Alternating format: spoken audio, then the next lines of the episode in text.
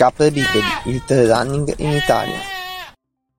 Buongiorno trailers, benvenuti a questa nuova puntata di Capre Bipedi, la prima puntata dell'anno. Sto registrando il 2 di gennaio, quindi buon anno e buone feste a tutti.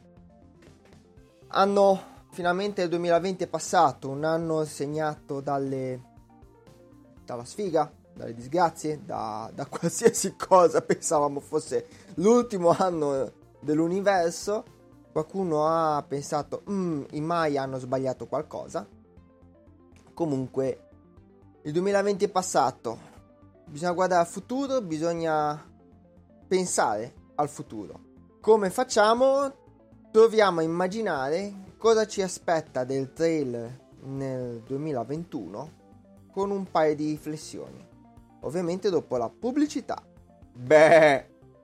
Big decisions require research. So, if your teenager is considering a decision as big as joining the military, they're doing their homework. You can too by visiting today'smilitary.com because their success tomorrow begins with your support today. Ok, dopo il belato classico che separa l'introduzione dell'episodio al, dal contenuto vero e proprio, direi che possiamo iniziare. Il 2020 è stato davvero un anno particolare. Fosse solo che per le cavallette in Africa, una serie di morti di personaggi famosi e un po' di altre cose, direi che già sarebbe stato un anno terrificante, oserei dire. E non bastava, è arrivata anche una pandemia. Siamo ancora in pieno eh, con questo problema ancora tra di noi. Sì, il problema c'è, è inutile evitare dire no, non c'è e volenti o nolenti abbiamo delle limitazioni. Queste hanno durante l'anno, abbiamo visto, hanno toccato anche noi trailer, hanno cambiato un po' le nostre abitudini, sia quotidiane che di trailer, e va un pochino, insomma, tirate le somme di un anno praticamente a zero di, di gare, di qualsiasi cosa, va un attimino fatta un paio di riflessioni, almeno questo vuole essere una mia riflessione sul futuro vero e proprio del trail. Parliamoci chiaro, il futuro non è roseo, o meglio, secondo me ci saranno almeno per quest'anno un po' di cambiamenti soprattutto per quanto riguarda la possibilità di fare gare. Ora, capisco eh, la vostra voglia di fare gare, capisco il, mm, come si può dire, gli organizzatori. Molti di voi lo sapranno già, ne ho già parlato in questo podcast. Faccio parte dell'organizzazione di una gara che ormai è a livello, eh, si può dire, internazionale Trail do una mano, quindi sono, diciamo, sono addentro anche a questo tipo di aspetto e vi posso assicurare che la si- situazione non è per niente rosea. Cosa ci aspetta quest'anno per quanto riguarda le gare? Io ho visto organizzatori mettere date, ho visto qualche gara fatta quest'estate, qualcuno ci è riuscito, poche, molto poche, e per quest'anno ne vedo di nuovo veramente poche. Mi spiego meglio. Alla luce dei fatti odierni, per un organizzatore è veramente difficile, ma estremamente difficile pensare di organizzare una qualsivoglia manifestazione sportiva. Specie, specie, una gara di trail o di corsa in generale che ha dei costi Oltre al discorso organizzare l'afflusso di persone secondo i vari DPCM esistenti sul territorio italiano, parliamo dell'Italia, non vado ad addentrarmi nella situazione degli altri stati europei, non vado ad addentrarmi a livello mondiale, parlo solo dell'Italia perché ovviamente la conosciamo un pochino di più. C'è innanzitutto il discorso gestire la sicurezza e gli afflussi, le distanze, i dispositivi di protezione individuale, non è per niente semplice, né dal punto di vista puramente organizzativo né dal punto di vista assicurativo, perché magari chi non è dentro a queste cose non lo sa, ma le associazioni pagano eh, un'assicurazione che, eh, diciamo così, è a un costo e copre tutto, tutti buona parte dei rischi all'interno della gara. Ovviamente le assicurazioni, se mancano delle, delle sicurezze obbligatorie, eh, tutti sappiamo che quando facciamo un incidente in macchina eh, viene un perito che guarda i danni alla macchina, ma controlla anche che ci fossero tutte le insomma che la macchina fosse in grado di guidare, che la macchina fosse in grado di circolare, che non avessimo fatto uso di sostanze, eccetera. Perché? Perché alla minima magagna ovviamente l'assicurazione giustamente non paga. Se la macchina non è in grado di circolare perché non aveva la revisione, la macchina non, l'assicurazione non paga i danni. È giustissima questa cosa qua. Eh, però eh, la stessa cosa si trasmette nel, eh, nel discorso di organizzare un evento sportivo. Noi dobbiamo garantire queste sicurezze. Uno da un punto di vista legislativo e questa cosa va a toccare anche i cosiddetti trail autogestiti. Se non sapete cosa sono, siete prime armi, andate a vedere la puntata. Eh, ne ho già parlato, i teatro autogestiti cosa sono. E due, va a toccare ovviamente eh, anche dal punto di vista la, proprio la gara stessa. I teatro autogestiti anche eh, saranno difficili da attuare rispettando tutte le normative dei, dei vari DPCM, dei vari legislazioni, assemblamenti, eccetera. È già difficile organizzare una cena tra amici con 4-5 persone, figuriamoci organizzare un, un, un, un giro, una tappasciata, come dicono nel nord Italia, eh, con 10 persone.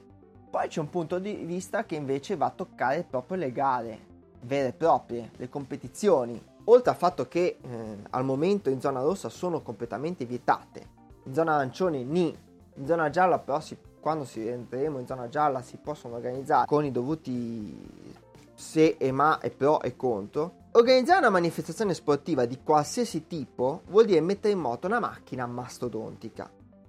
Nel caso dei trail c'è tutta la gestione dei volontari sul percorso e a, diciamo alla partenza, eccetera tutto il meccanismo dei store, gli acquisti, la distribuzione, lo stoccaggio, tutto il discorso sponsor, tutto il discorso promozione, tutto è una cosa mastodontica che ha dei costi.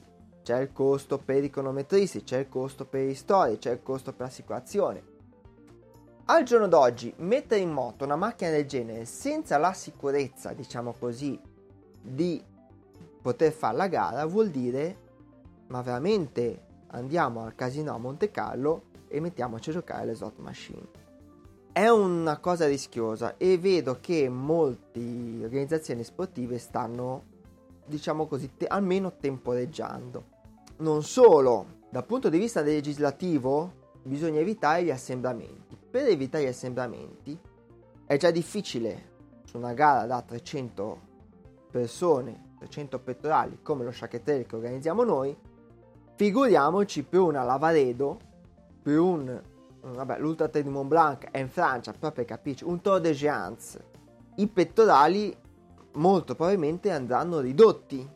Ridurre pettorali vuol dire rischiare di avere una minore introito in termini di iscrizioni e questo è un dato di fatto.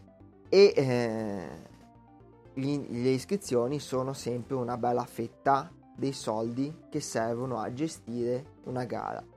Piccola premessa, a parte alcuni casi particolari, la stragrande maggioranza delle gare sul suolo italiano non sono fatte per fare business, non si organizzano per il business, si organizzano per farle.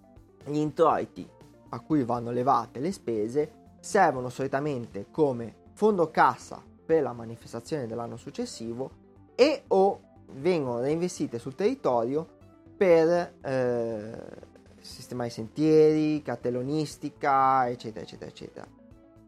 Ora, già avremo meno introiti per quel che riguarda i eh, partecipanti che saranno inferiori. Minor numero di partecipanti vuol dire anche un mm, minore visibilità sotto molti aspetti. una gara da 50 partecipanti nell'arco regionale ha una visibilità inferiore rispetto a una Lavaredo con 1500 partecipanti. Questo rende la gara meno appetibile dal punto di vista degli sponsor. Cosa vuol dire? Che gli sponsor, che solitamente sono una buona fetta degli introiti di una gara, forse anche più dei pettorali stessi, a un minor numero di pettorali si aspettano una minore visibilità, quindi la gara è meno appetibile e quindi possono succedere due cose, o un grosso sponsor si tira indietro, parlo di un importante, di solito sono marche di abbigliamento sportivo, di scarpe, eccetera, si tirano indietro, oppure ovviamente fanno un investimento inferiore, invece di 5.000 euro te ne danno 1.000, che è una battosta mostruosa per quanto riguarda l'organizzazione del trail. Non ve lo nascondo, non ho fatto più calendario gare, nonostante ci fosse, nonostante si potessero fare, proprio perché mi rendo conto che non è facile. Non è facile né organizzarle né tantomeno pensare di fare un calendario che sia veritiero. È inutile che al 15 del mese precedente faccio tutta una bella carrellata di gare, poi la, la stragrande maggioranza salta perché aumentano i contagi, bloccano tutto preferisco a questo punto fare magari qualche puntata in meno e parlarvi di, di cose più interessanti che una carrellata di gare che poi tre quarti salta. Veniamo a noi, cosa ci si può aspettare da questo eh, 2021? Visto che le gare è un bel punto interrogativo, cosa possiamo aspettarci? Innanzitutto un ritorno al trail vero e proprio, cioè non alle gare all'agonismo visto come gara quanto riscoprire l'essenza del trail, del correre in natura. Ci si porrà degli obiettivi, dei giri, ci si allenerà per raggiungere quegli obiettivi, per fare quel percorso, forse anche si correrà magari con obiettivi meno importanti, più flessibili, almeno questo è quello che penso di fare io. Sarei curioso di sapere cosa pensate di fare voi. Obiettivi non eh, gare, però alla fine dire ok, entro metà maggio voglio fare quel giro da 70 km in completa autonomia, alla fin fine non è tanto diverso dal fare una gara. Si scoprirà molto le lunghe distanze in autonomia, perché se vogliamo fare delle distanze simili alle gare, ovviamente sarà difficile fare delle 120-160 km, però delle 70-80 km è già più fattibile Bisogna imparare a lavorare in autonomia e di storia ragazzi non ce n'è. Gestione del percorso, gestione del, dei, dei rifornimenti, gestione di quello che ci si porta dietro. E questo è un aspetto. Un'altra cosa che mi aspetto è che aumentino e vedo già che stanno aumentando, sono aumentati molto nel 2020, i cosiddetti FKT, Fastest Known Time, tempo più veloce conosciuto. Questa è una cosa che è prettamente statunitense nel senso che è nata là, là hanno grandi anelli, grandi sentieri ed è da molto che fanno i cosiddetti FKT. Qui è una cosa riservata a pochi, tipo la salita al Cervino, la salita al Monte Bianco, queste cosine qua. Là è molto più diffusa e vedo che è già aumentata. Cosa vuol dire? Vuol dire allenarsi per organizzare un giorno e cercare di fare il eh, stabilire un percorso e cercare di fare il miglior tempo possibile. Proprio eh, a quest'autunno un carissimo amico, Matteo Loccoli, nella mia zona ha stabilito il, l'FKT sull'Alta Via del Golfo, che è diciamo il sentiero che va da Portovene a Bocca di Magra. Eh, gli è stato riconosciuto dal sito ufficiale di, che è fastestknowtime.com, poi magari vi metterò nelle note episodio sul blog kbipedi.wordpress.com vi metterò eh, il link a questo sito e è stato uno degli FKT italiani. Prima non ce n'era neanche uno se non giusto ripeto la salita al Cervino la salita al Monte Bianco eccetera. Si stanno diffondendo questi tipi di percorsi. E sto anche vedendo che molte gare stanno pensando almeno per il 2021 di trasformarsi in FKT cosa vuol dire?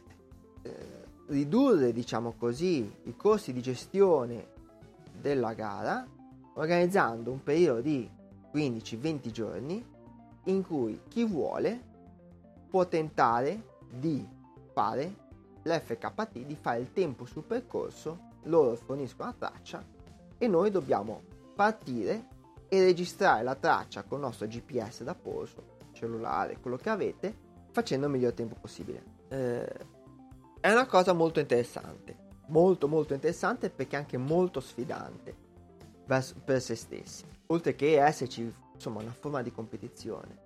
Ci aspetta quindi un 2021 un po' diverso, probabilmente più solitario, ma forse più neanche intenso, più particolare, mettiamolo così. Bene, ragazzi, questo è tutto. Voglio sinceramente sapere cosa ne pensate. Mi potete contattare via mail, eh, c'è il link sul sito kbipedi.wordpress.com, non ho ancora un dominio, prima o poi lo farò su Telegram mi trovate come Siro Negro, ovunque mi trovate come Siro Negro, anche o come bipedi o come Siro Negro.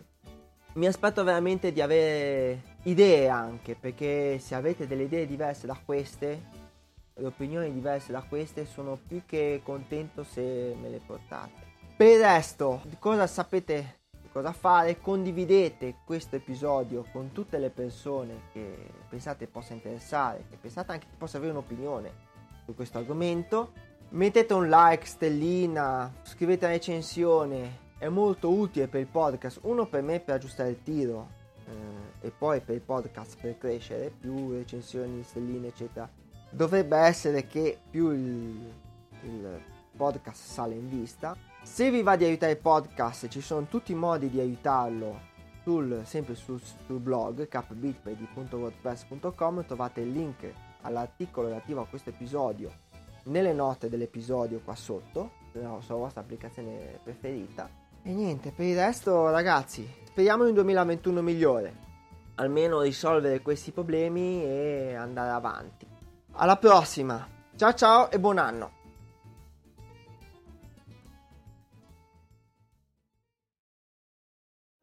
When you've had a long week and want to mix it up with something new and interesting to eat, Try Blue Apron's two or four serving menu plans with those hard to find ingredients sure to spice up your weekend. With 60 plus options each week, you can choose from an ever changing mix of high quality meat, fish, vegetarian, WW recommended, and wellness offerings. Order now and get $110 off across your first five orders when you visit blueapron.com slash unique.